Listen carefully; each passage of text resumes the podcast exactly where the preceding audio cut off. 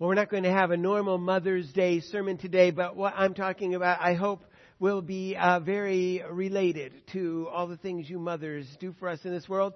Today I want to go on a short visit with God in His school of love. Interesting, the Bible is so dominated by the theme of love that anything that has ever been said about love outside the Bible really, I think, is just an embellishment on what the Bible already did say. There's no book in the whole world like the Bible on the subject of love. And today I want to talk to you about some of my favorite parts of God's great lessons of love in the Bible. So let's go to school with God for a few minutes, visit with Him, and let Him tell us about love. You probably can't see this real well, but I can, so it'll be okay. Here's what we see about love at a glance in the Bible. For example, love is the greatest thing in the universe. 1 Corinthians 13:13 says this, the greatest of these is love. The whole world will be blown away someday, and love will still exist. It remains forever. It says in that same chapter, without love, I'm nothing. We're told in 1 Corinthians 16, let all your things be done with love. We're told in Colossians 3:14, above everything else, put on love, which is the bond of perfectness. So love above everything else. Same thing in 1 Peter 4:8. Above all things, have fervent love. Love covers a multitude of sins, says Peter again. John the Apostle says God is love. He says that twice in 1 John. James talks about the kingdom that's coming in the end is really just the kingdom that God has promised for those who love Him. So it's a kingdom of love. James calls this the royal law. What is the royal law? What is the best law of all? Oh, that you should love your neighbor as yourself. That's the royal law. Ephesians 3:19 says the love of Christ passes knowledge. It's more than you'll ever be able to comprehend. It's incomprehensible.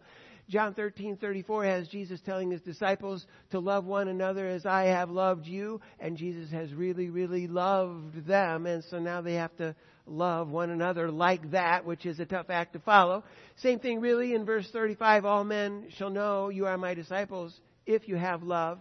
If you don't have love, it'll just confuse them because this is a religion of love. And then one more time, love one another as I have loved you. These are just samplings of some of the great verses in the Bible talk about the priority of love. Love is the greatest, and so we learn that right away when we go to God's school of love. We are told by C.S. Lewis that affection is responsible for 9/10 of whatever solid and durable happiness there is in our lives. It's all about love, and if you want to be happy, there's going to be all kinds of love involved with that. Loving people in your family, people outside of your family, first and foremost, loving God. So let's talk about this. I think there might be four great lessons in God's school of love, and the first one is the Bible's so interesting here. The Bible tells us what the person who loves you is thinking and feeling. And of course, if you love somebody else, this is what you are thinking and feeling. And this might have a special application to the women in our lives who have loved us so well. But it's not just for women. It's for God. It's for men. It's for women. It's for children. It's for everybody. So what is the person thinking and feeling when they love you? Well, they are thinking that they really value you. So, for example, in Malachi 3:17, the Lord says, they shall be mine, says the Lord of hosts, in that day when I make up my jewels. When somebody loves you, they value you. They think of you as a jewel.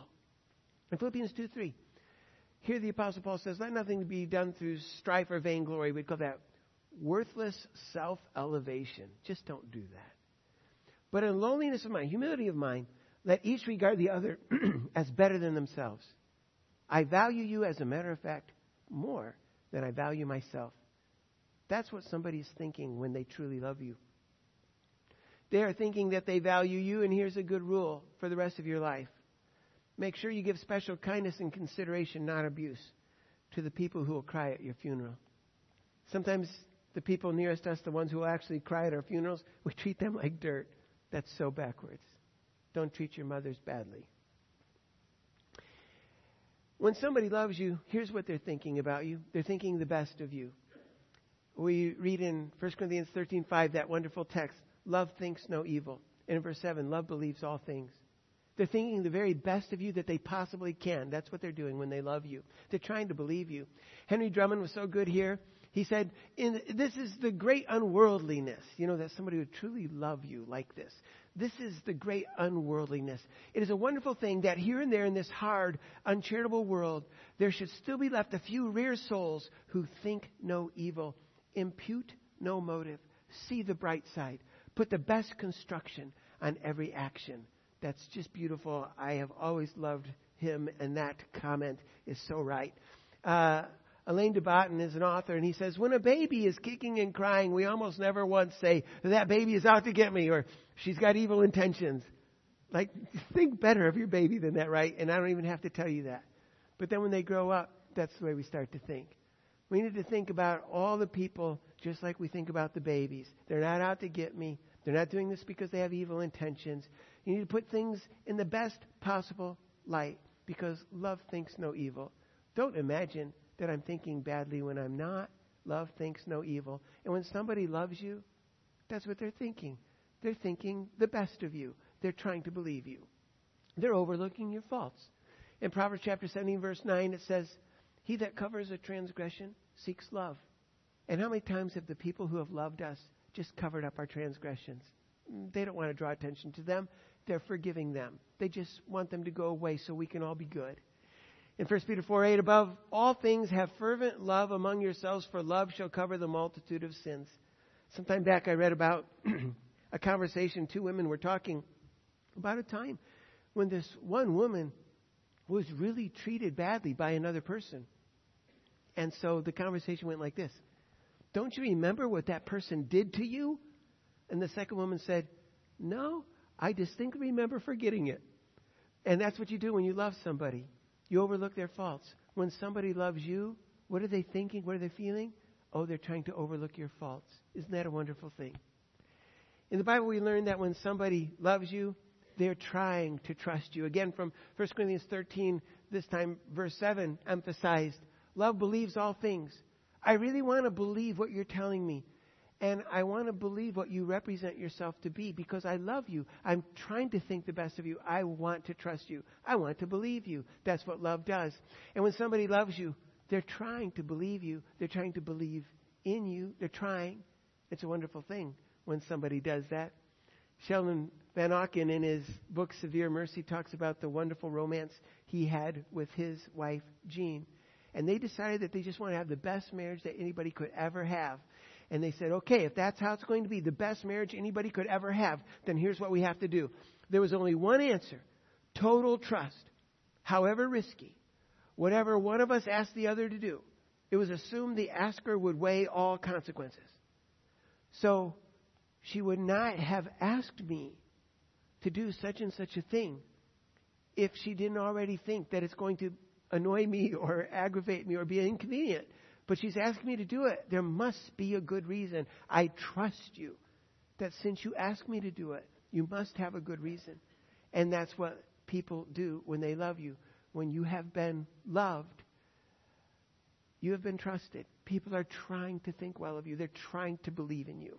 Hudson Taylor says, it's better to be trusting and gentle and sympathizing, even if often taken in, rather than sharp and hard. Take a chance on people, as much chance as you possibly can, because when you love somebody, you believe them. You try to believe them. You try to believe in them. What are they thinking when they love me? What are they thinking when they love you? Well, they're thinking that you're pretty great. They're enjoying you. And isn't it great that somebody enjoys you? It's so nice to be enjoyed, isn't it? Psalm 149, verse 4, the Lord takes pleasure in his people. The Lord takes pleasure in you. Isn't that something? The Lord takes pleasure in his people. God enjoys you. Jeremiah 31:20, Ephraim being a nickname for the whole nation of Israel. Is not Ephraim my dear son? Is he not a pleasant child? Isn't that great? The Lord says, these are my people. Aren't they pleasant? Aren't they dear? In Zephaniah 3:17, God will rejoice over you with joy. He will rest in his love. He will rejoice over you with singing. This is God enjoying you so much that you make him sing. Isn't that something? He will rest in his love. Like, this is great, isn't it? Just to have this love. He will rest in his love. He'll joy over you with singing because he rejoices over you, period. Malachi 3:16, God loves you and he just enjoys you. So this is what happens. Malachi 3:16. Then they that feared the Lord, they spoke often one to another, because they love the Lord. And so they're talking about the Lord, much like we have done gathering here today. They spoke often one to another, and the Lord listened, and he heard it. And he must have liked it very much, because it says, and a book of remembrance was written before him for them that feared the Lord and thought upon his name. The Lord said, in essence, look there. Those people are talking about me. Those people love me. I want to write this down. Let it go in the archives of eternity. Let us have a library in heaven. And all the times when that guy got together and talked about me so pleasantly, I want to remember it forever. And so the Lord has a book in the archives of heaven for all of us who have talked well of him. And isn't it great to be enjoyed? And God likes to be enjoyed, and God enjoys us. In Luke 10:39, Martha and Mary had Jesus over to their house. It says, Mary also sat at Jesus' feet and heard his word. She just enjoyed being with the Lord. Isn't it great when somebody just wants to pull up the chairs and talk with you? Like, I don't have any particular agenda today. I just want to talk. I think a lot of times our mothers would fall over dead if we called them on the phone for no particular reason. We just wanted to talk. And that's a wonderful thing, to be enjoyed. What are they thinking about us if they love us? Well, they enjoy us. Martha, when Lazarus died, came to Mary and said, Jesus is here. Martha went her way, called Mary, her sister, secretly saying, the Master has come, Jesus is here, and he's asking for you. And as soon as she heard that, she arose quickly and came to him. He's here? It's nice to be enjoyed. Jesus was enjoyed. Jesus enjoys you. Other people wish that you would enjoy them. It's so nice to be wanted. The person who loves you is just thinking a lot about you. That's what God does for us. Psalm 40, verse 5, your thoughts toward us cannot be recounted to you in order. If I would declare and speak of them, they are more than can be numbered. How many times does God think about you in a day? Well, it's impossible to say. It couldn't be numbered. How could we tell? Psalm 139, verse 17, how precious also are your thoughts to me, O God. How great is the sum of them. If I should count them, your thoughts toward me, if I should count them, they'd be more in number than the sand. When I awake, I'm still with you. Isn't that great? The Lord is thinking about us all the time. When you love somebody, you think about them all the time. The person who loves you thinks about you a lot. Isn't it nice that somebody's thinking about you a lot? Isn't that great? And so that's what the person is like when he loves you. He's thinking about you a lot. And he enjoys thinking about you a lot. Let's smash those two together. This is one of my favorite stories about D.L. Moody. And you just have to know in these days, people weren't very affectionate to their children. We're at 1900. And people weren't very affectionate. Even some of you would say, yeah, my grandparents, I love my grandparents, but wow, they're a little prickly. Well, we got better with the James Dobson era, but it all starts with people like D.L. Moody. This is 1900, and he's writing a letter to his grandbaby. He says, her name is Emma, in 6 days, you will be 1 year old. I'm going to steal up to your home next summer and take you out riding before your parents get up. Just so you know, he did not have a motorcycle. He was taking her riding in the buggy. Just wanted to clarify in case you were thinking that's why I liked him. All right, next summer, I'll take you out riding before your parents get up. What times we will have together. I get real homesick thinking about it. Only think what your mother said to me the other day. I, your grandfather, could not kiss you on your lips. Did you ever hear anything like that? But I got a kiss on your lips just the same. Now, I do not want to turn you against your parents, but if they do not treat you right, slip down to my house and get some donuts and ice cream. I consider that to be the perfect grandfather right there. I enjoy you. I get homesick thinking about you. I think about you a lot. As a matter of fact, I'm thinking about what we might do someday. And maybe we won't be able to do it, but I'm hoping we can do it. I love you. I enjoy you. I'm thinking about you. And if that's beautiful to you, then you know that's how God thinks of you. Isn't that something? When a person loves you, they really are understanding you. That's what God does for us. Psalm 103, verse 14. For he knows our frame. He remembers that we are dust. In Psalm 139, verse 2. You know my sitting down and my rising up. You understand my thoughts afar off. You know all about me. Isn't it great when somebody knows about you, when somebody understands you? It's a wonderful thing. I actually feel kind of bad about this sometimes. But Teresa is so cautious about not annoying me. It kind of hurts my feelings sometimes. She's so cautious. She sees me in my study, you know, I'm thinking about something, and she won't listen to music in the other room because she doesn't want to disturb me. It's like, honey, you can do what you want. And she comes in, she has to get something from my office. And you have to understand, my office, this is a very generous term. It's, I don't know what to call it, but okay, in my office. And she sneaks in, opens the door quietly, and gets something out of the drawer, and then sneaks out. It's like, honey, it's okay, you know, you're good here. But she knows that I'm kind of intense. Oh, and she tiptoes in when it's supper time. So here's my thing. When I talk to her about supper, I often, because I'm the last one in the house now, you know, all the children are gone. And so before you could imagine that she was making supper for the kids. But now she doesn't make supper for the kids. She makes supper for me and for her.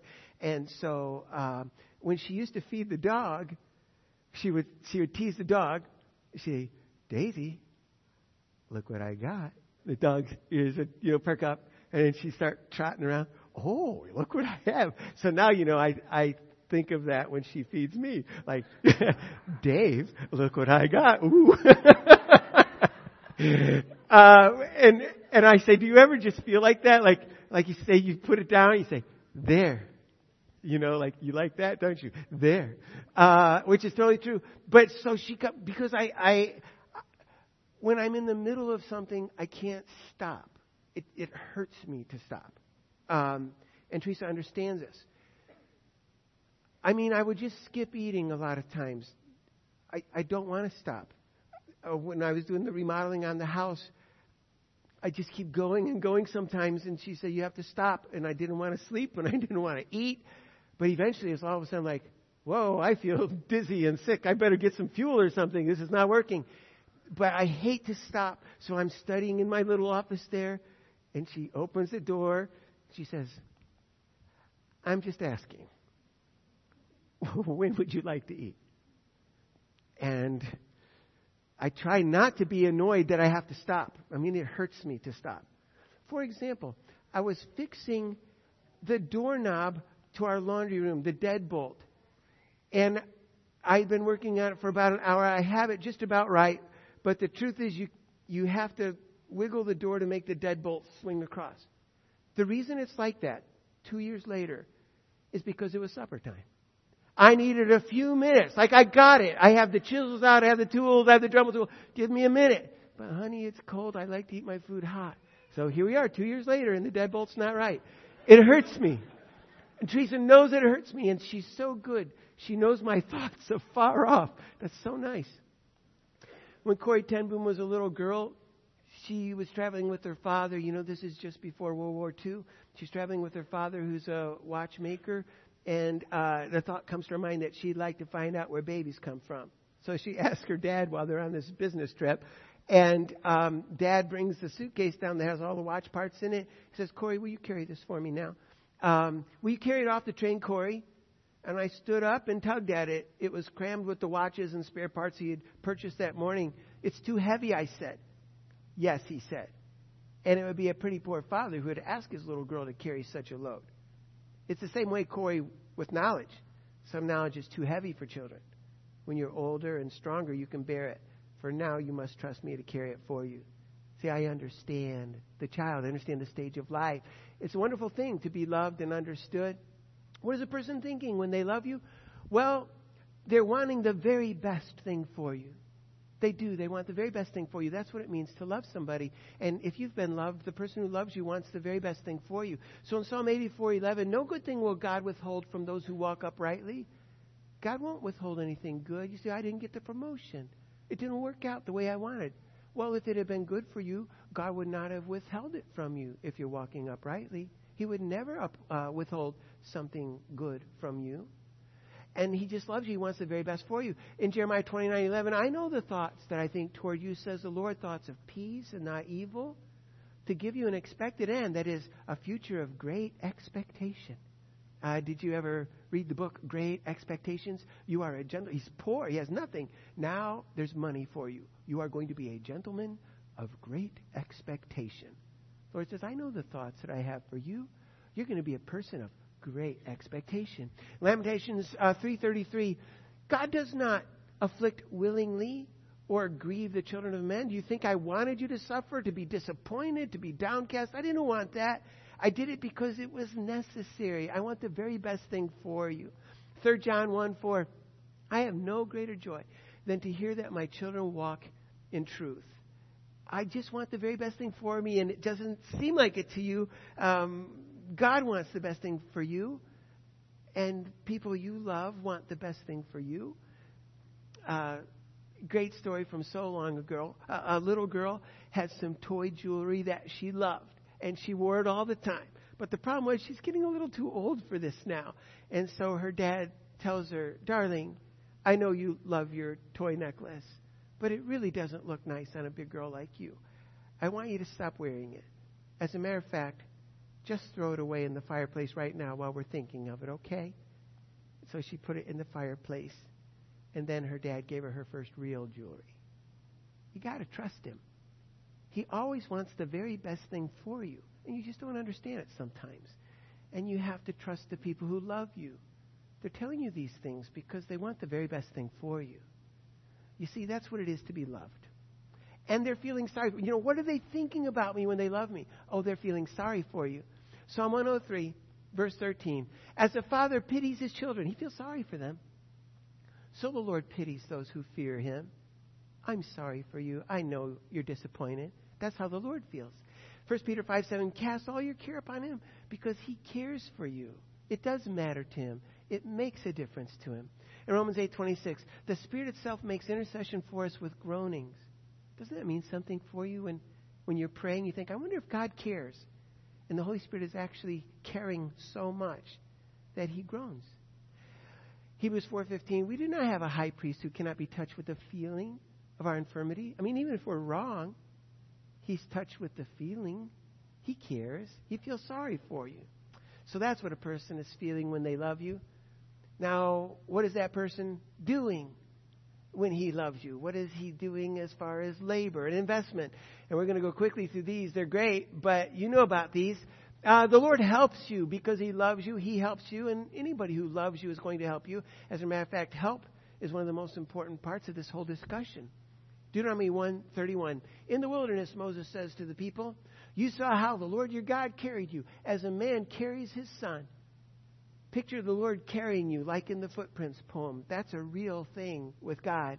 Isaiah 40:11. The Lord will feed his flock like a shepherd. He will gather the lambs with his arm and carry them in his bosom and gently lead those who are with young. There's actually a very famous painting that a lot of Christians had in their homes. When I was a kid, my parents had a little copy of it on the headboard of their bed. And it was a picture of Jesus carrying a lamb in his arms.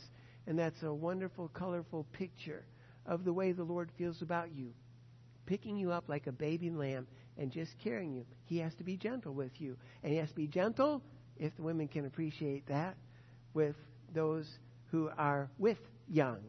Special consideration for the pregnant ladies. Hosea 11:1, when Israel was a child, I loved him. I taught Ephraim to walk, taking them by their arms. One of the nicest things that happened to me in my grandparenting experience is that my little grandson Eli was so desperate to walk. He just could not stand not walking. As a matter of fact, he didn't even crawl properly. When he learned to crawl, he crawled like a bear on his hands and feet, like Mowgli. He didn't even let his knees touch. He just wanted to get upright. And for a long period of time when Teresa and I were babysitting him, he would get up and fall right down. So many times you felt bad for the boy. And so one of his favorite things was when he was trying to walk, I would come alongside and hold his hands. And then I would get him balanced, and he would take a couple steps and fall down. And it got to the place where he quit looking. I was with him a lot, you know, day after day in this period of time. And he quit looking. He would fall down and he'd just reach up like this. And he knew I would help him. It was the craziest thing. It's so sweet. When Ephraim was a child, I loved him. And I taught him how to walk. I took him by the hands and taught him how to go. That's what the Lord is doing. He's helping. He is your helper. Psalm 107, verse 9. The Lord satisfies the longing soul and fills the hungry soul with goodness. That has to do with food. So once again, on Mother's Day, I think we can appreciate that. How many times have our mothers filled our hungry souls with goodness? Teresa coming to me and say, look what I have. Psalm 145, verse 16. You open your hand and satisfy the desire of every living thing. Same thing, feeding us when we're hungry. Psalm 121, verse 4, he who keeps Israel shall not slumber nor sleep. The people who love you sometimes lose a lot of sleep over you, you know. That's what it's like to be loved. And isn't it great that they do that? Love helps you, like in Mark 10:16. Jesus took the babies, the infants, the young children in his arms. He carried them. He picked them up. And that's so beautiful. That's what the Lord is doing for all of us, picking us up. It's interesting. Yale psychologists found that groups of 6-month-old babies to 10-month-old babies were able to distinguish between helpers and hinderers in the world. They don't even know how to talk yet. And they know this guy is a helper and this guy is a hinderer. And they had some little wooden puppets, and they had this little round guy who was the climber. He's trying to go up the hill. It's hard. Oh, I can't make it. And then this little square guy, and they have googly eyes, so the kids, you know, latch onto the eyes. And the round guy, he can't get up the hill, and the square guy comes and goes bump, bump, bump, and gets him up the hill. All right, then they're watching. Oh, the round guy is almost to the top. He finally got to the top all by himself. And then a triangle guy, also with googly eyes, bump, bump, bump, bumps him down the hill. And they watch this until they get bored, because 6 months old, they don't have a lot of attention span. They watch this until they're thoroughly bored. And then they bring out the toys. You see the square helper guy and the triangle hinderer guy. They always, almost without fail, reach for the helper. They know who the helpers are in this world. Babies know who's going to help them. You know, when you meet a child in children's church, for example, that child looks at you and can identify you as whether you're going to be a helper in life or not. It's like hardwired into them from God. And God helps us. And our mothers have helped us. And anybody who loves you will help you. And hopefully you'll help many other people. That's what love does. And sometimes it's extra help, like over-the-top help, like spending time and energy on you that is not convenient. So Mark 10:44, whoever of you will be the first shall be a servant of all. We're going to help a lot. In 1 Thessalonians 1:3, we remember without ceasing your work of faith and your labor of love. Love has labor, time and energy, labor, laborious. Same thing in Hebrews 6:10. God is never going to forget your work of faith and labor of love. He's never going to forget your love, your labor, your intensity. And so sometimes it's pretty intense, right? And sometimes it's so intense. It goes beyond help. It goes beyond labor. And even gets to the place where it hurts. Sacrifice until it hurts. And that's what it's like to be loved. That's what love does for you. It sacrifices until it hurts. 2 Corinthians 12:15, Paul says, I will very gladly spend and be spent for you. Though the more abundantly I love you, the less you love me back. Oh, how many mothers could say exactly the same thing? This is what it's like to be God. He loves us so much and we don't love him back. This is what it's like sometimes when somebody loves you and you didn't really love them back very well, did you? Romans 15:1, we then that are strong ought to bear the infirmities, the weaknesses of the weak, and not please ourselves. The strong always look after the weaker ones. I'll take care of you, and you might not even appreciate it. I will still take care of you. 1 John 3:16, because Jesus laid down his life for us, we ought to lay down our lives for the brethren. Now it's getting really intense. Now we're talking about not just a little help or even labor. Now we're talking about laying down our lives for the betterment of somebody else. Ephesians 5:25, husbands, love your wives, even as Christ also loved the church and gave himself for it. So if you love somebody, you give yourself to that person, even if it costs you all that you have. That's sacrifice. Mark 10:44 again talks about being a servant like this to everybody.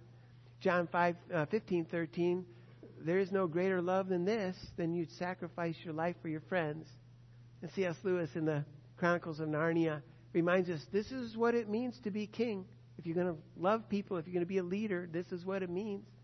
It means to be first in every desperate attack and last in every desperate retreat. And when there's hunger in the land, as must be now and then in bad years, to wear finer clothes and laugh louder over a scantier meal than any man in your land. My dad talks about growing up poor, and he said that his mom would take for her chicken dinner the back. The back of a chicken is not good. And she always said, oh, no, I like the back. Scantier meal and perfectly happy. David Ireland talks about these sacrifices. He had a neurological disease that was taking away all of his movement, and he had to be in a wheelchair.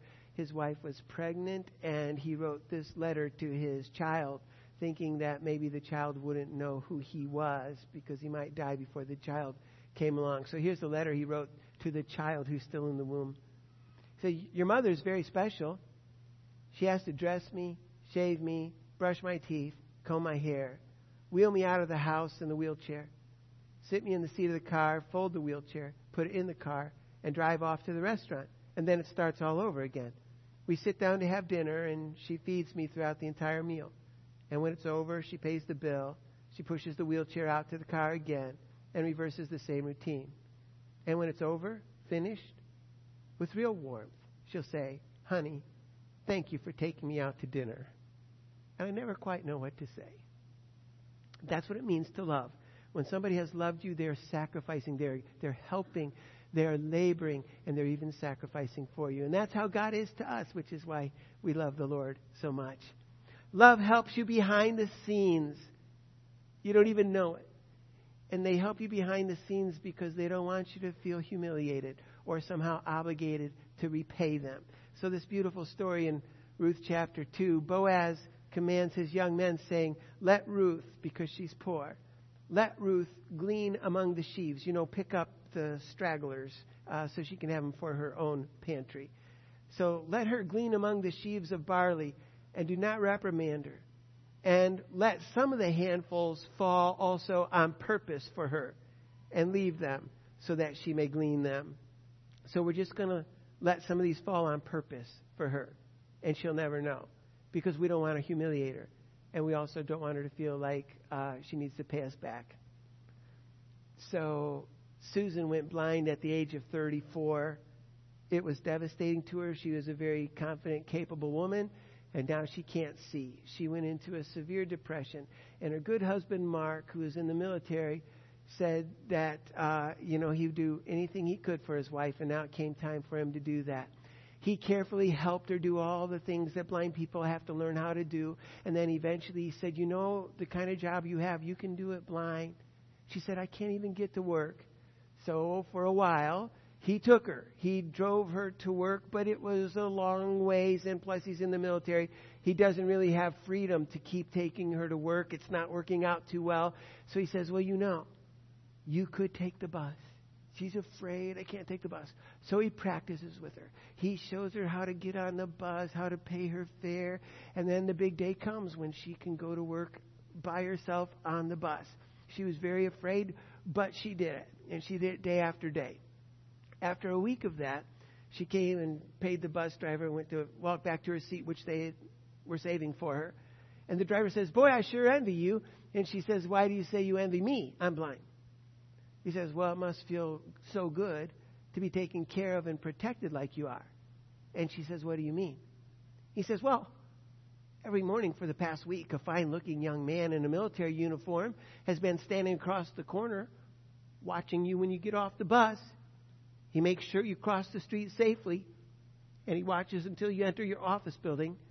Then he blows you a kiss and gives you a little salute and walks away. He didn't want her to know.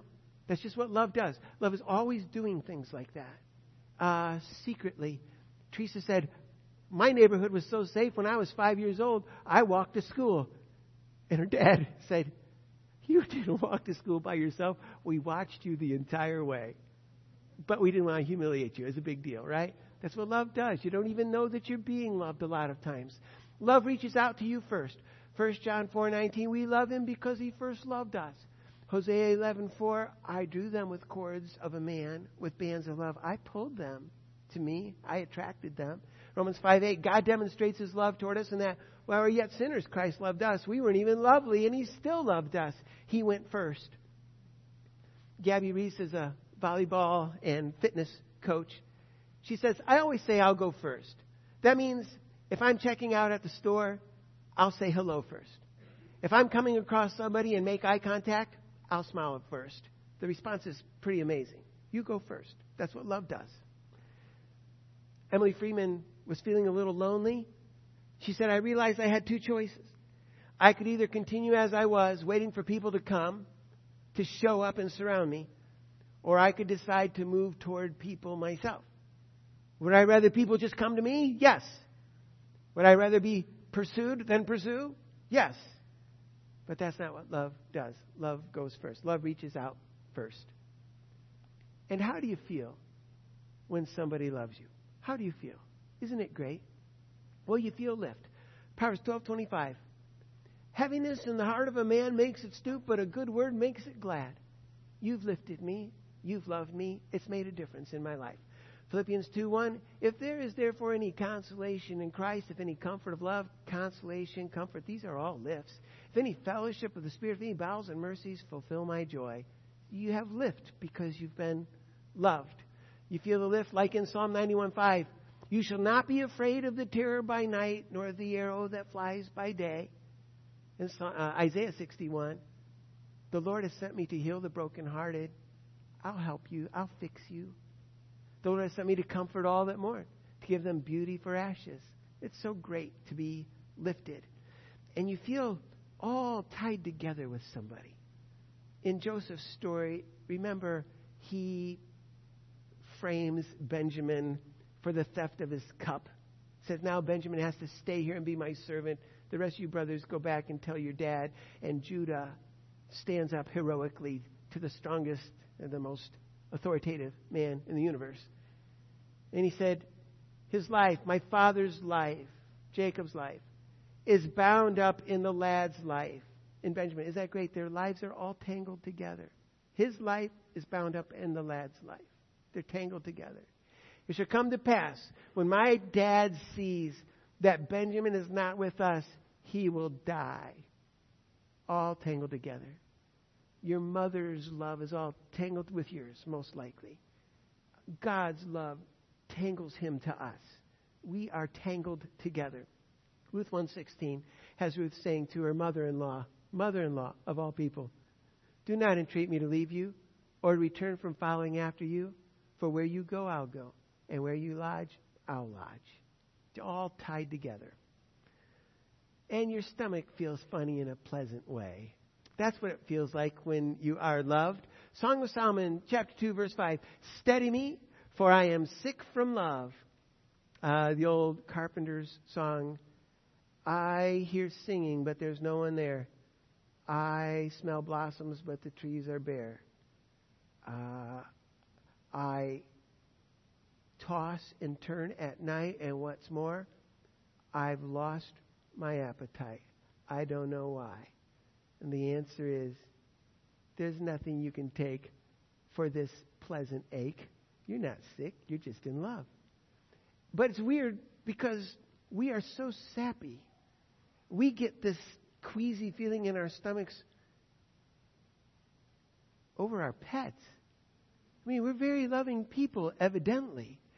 And the Lord feels that way, evidently, towards us, as in the Song of Solomon. And we feel that way towards him and towards our loved ones, and mothers feel that toward their children. You have probably many times along the way made your mother just sick in a pleasant way.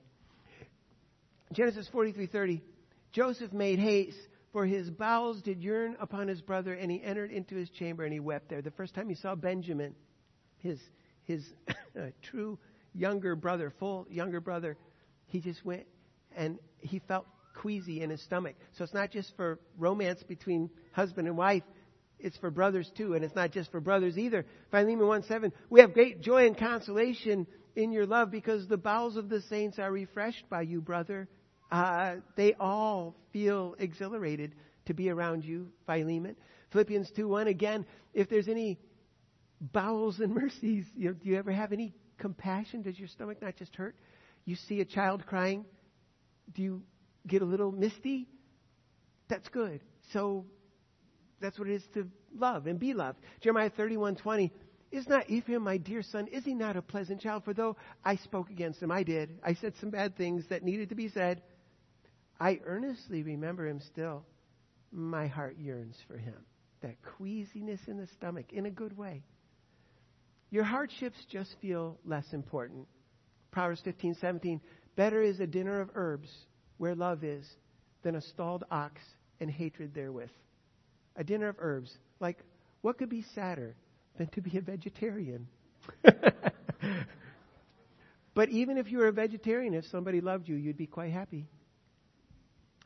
You feel built up. You feel better than you used to be, better than you were. 1 Corinthians 8:1, we know that we all have knowledge. Big deal. Knowledge puffs up, but love edifies. Love builds up. Isn't it great when somebody builds you up, makes you better than you were before? That's what you feel like when you've been loved. As a matter of fact, you want to be a better person. As a matter of fact, you even want to be a wonderful person. Luke 7:47, this woman with a bad reputation, her sins which are many are forgiven, for she loved much. But to whom little is forgiven, the same loves little. You have loved me, and that inspires me to be a better person. Ephesians 5:1, be followers of God as dear children. You are his dear children. Doesn't that make you want to act dear? 2 Corinthians 5:14, the love of Christ constrains us. We would have behaved one way, but we can't do that to Jesus. One more thing that we just have to look at. The growing pains that love must cause you. This is the tough love stuff. And as you've seen from our previous comments, there is another kind. But tough love is important too, isn't it? Revelation 3:19. As many as I love, I rebuke and chasten. Love corrects you when you're wrong. And that's necessary. That's true love. Love corrects you when you're wrong. Psalm 141 verse 5. Let the righteous strike me. It shall be a kindness. Let him rebuke me. It shall be an excellent oil. You're right. I needed a slap in the face. You're right. Proverbs 27 verse 6. Faithful are the wounds of a friend. You know, you've just crushed me. And I needed it. Thank you. Love corrects you when you're wrong, much as we hate it. One of my favorite stories about Spurgeon.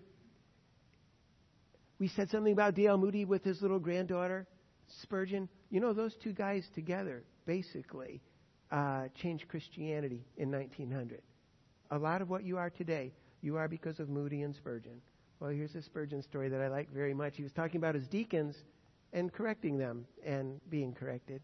So one day I spoke rather sharply to one of the deacons, and I think he deserved the rebuke I gave him. But he said to me, well, that may be so.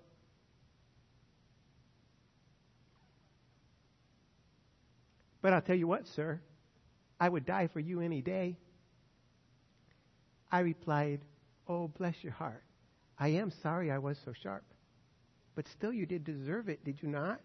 He smiled and said he thought he did. But isn't that great? Each one is correcting the other. You know, you shouldn't have done that. I said, well, you're awfully sharp with me. And they both learned. Love corrects you when you're wrong. And it's necessary. The growing pains of love.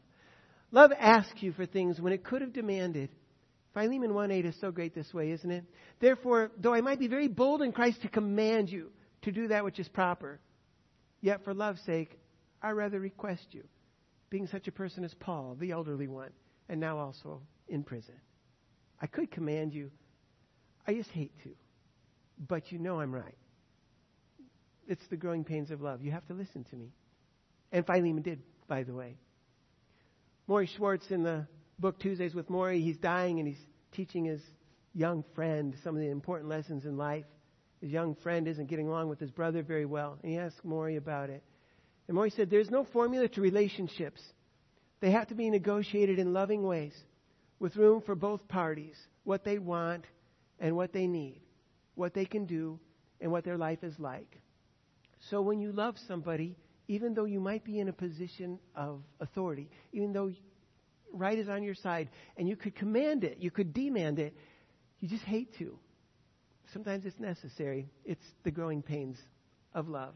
And love watches over your soul. Last of all, love watches over your soul for your invisible and eternal good. So in Hebrews 13:17, we're talking about church leaders, but it's just as true with mothers and fathers, and it's what the Lord does for us. Obey those who have the rule over you and be submissive, for they watch out for your souls. They're just trying to take care of you. They watch out for your souls as those who must give account. Let them do so with joy and not with grief, for that would be unprofitable for you. They're just trying to take care of you. So where have we been in our short visit to the school of love with God? What is the person thinking of you when a person loves you? Well, the person who loves you is thinking and feeling that, oh, and because it's Mother's Day, we're going to use lots of she's and hers. Okay, we'll get the pronouns for Mother's Day. The person who loves you is thinking and feeling that she values you, and she's trying to think the best of you, and she's overlooking your faults and trying to trust you. She enjoys you. She understands you. She thinks about you a lot. She wants the very best thing for you. And she feels sorry for you when anything disappoints you. And what is she investing in you? The person who loves you is investing in you by helping you with little things, sometimes feeding you, and sometimes even losing sleep over you. Sometimes she spends time and energy in real labor. And sometimes she sacrifices for you until it really hurts. She reaches out to you before you reach out to her. And a lot of times she helps you behind the scenes so you won't feel humiliated or obligated to repay her somehow. And how do you feel when you're loved? Well, when you're loved, you feel lifted emotionally and practically helped. Your emotions get all tied together with that person's life, and sometimes your stomach feels a little queasy in a pleasant way. When you feel loved, your hardships don't feel hard, and you are actually built up to be a better person. You want to be a better person. You even want to be wonderful. And last of all, the person who loves you is taking risks she would rather not take. She risks losing your warmth if she corrects you when you're wayward in some choice or conduct. And she keeps trying to frame her loving input as a request instead of a command. And she watches out for your invisible and eternal good when you would have preferred her to stay out of your business. She wishes there were not so many risks, so many ways for the warmth of your love to be spoiled. It's been a couple of years now, so let me tell you again about the cross-country race in Texas. A man who had nothing to do happened to see a crowd gathering. He thought, well, I'm killing time. How about if I watch what's happening here? It was a high school cross-country race, and he didn't have a child in the race, so he's just observing people. Toward the end of this 2-mile race, he watches this one particular woman. There are hundreds of spectators. One particular woman is dressed in a skirt, and she's got dress shoes on, and she's carrying a purse, and her daughter is running. There isn't much left in this race, and so all the parents are kind of crowding near the end. And her daughter is giving up. You could tell she's not stepping right. She's thinking about walking instead of running. And here's this mom in her skirt and dress shoes with her purse in her hand. She runs next to her daughter, whose name is Tammy, and she says, "Run, Tammy, run." And so this is what's happening. This guy is just watching this 40-something-year-old woman say, "Run, Tammy, run." And as soon as she said that, the daughter looked different. She started stepping in stride again like she's not going to walk. Now she's going to finish in stride. And she just looked different on her face. And she crossed the finish line. As soon as she crossed the finish line, she spun around and hugged her mom. And because she was so tired and mom isn't ready, they actually fall down into the grass, and they're laughing and they're crying and they're having the very best time. Well, this pastor who's watching this, he says, "So I thought of my own children and of the race of life they are running, a different and far more important race than this cross-country race. I am a spectator in that race also. I have helped them to train. I have pleaded, instructed, threatened, punished, prayed, praised, laughed, and cried. But now the gun is up, and their race has begun, and I am a spectator. My heart is bursting, always whispering in a voice they cannot hear, "Run, children, run." That's what mothers do. That's what God is doing for us. Run, child, run. You can do this. And that's what every person who has ever loved anyone is doing. Friend, husband, wife, child. Run, friend, run. Don't give up. Run. And that's what love does. Can we stand and be dismissed with prayer? Father, we just ask that we would appreciate your love. You've been wonderful. That we would be lovers of others. That we would appreciate the people who have loved us. And we ask, as your scripture demands, that you'd help us make this a priority, the first priority above everything else, that we'd have fervent love for you and for the people around us. This is our prayer in Jesus' name. Amen.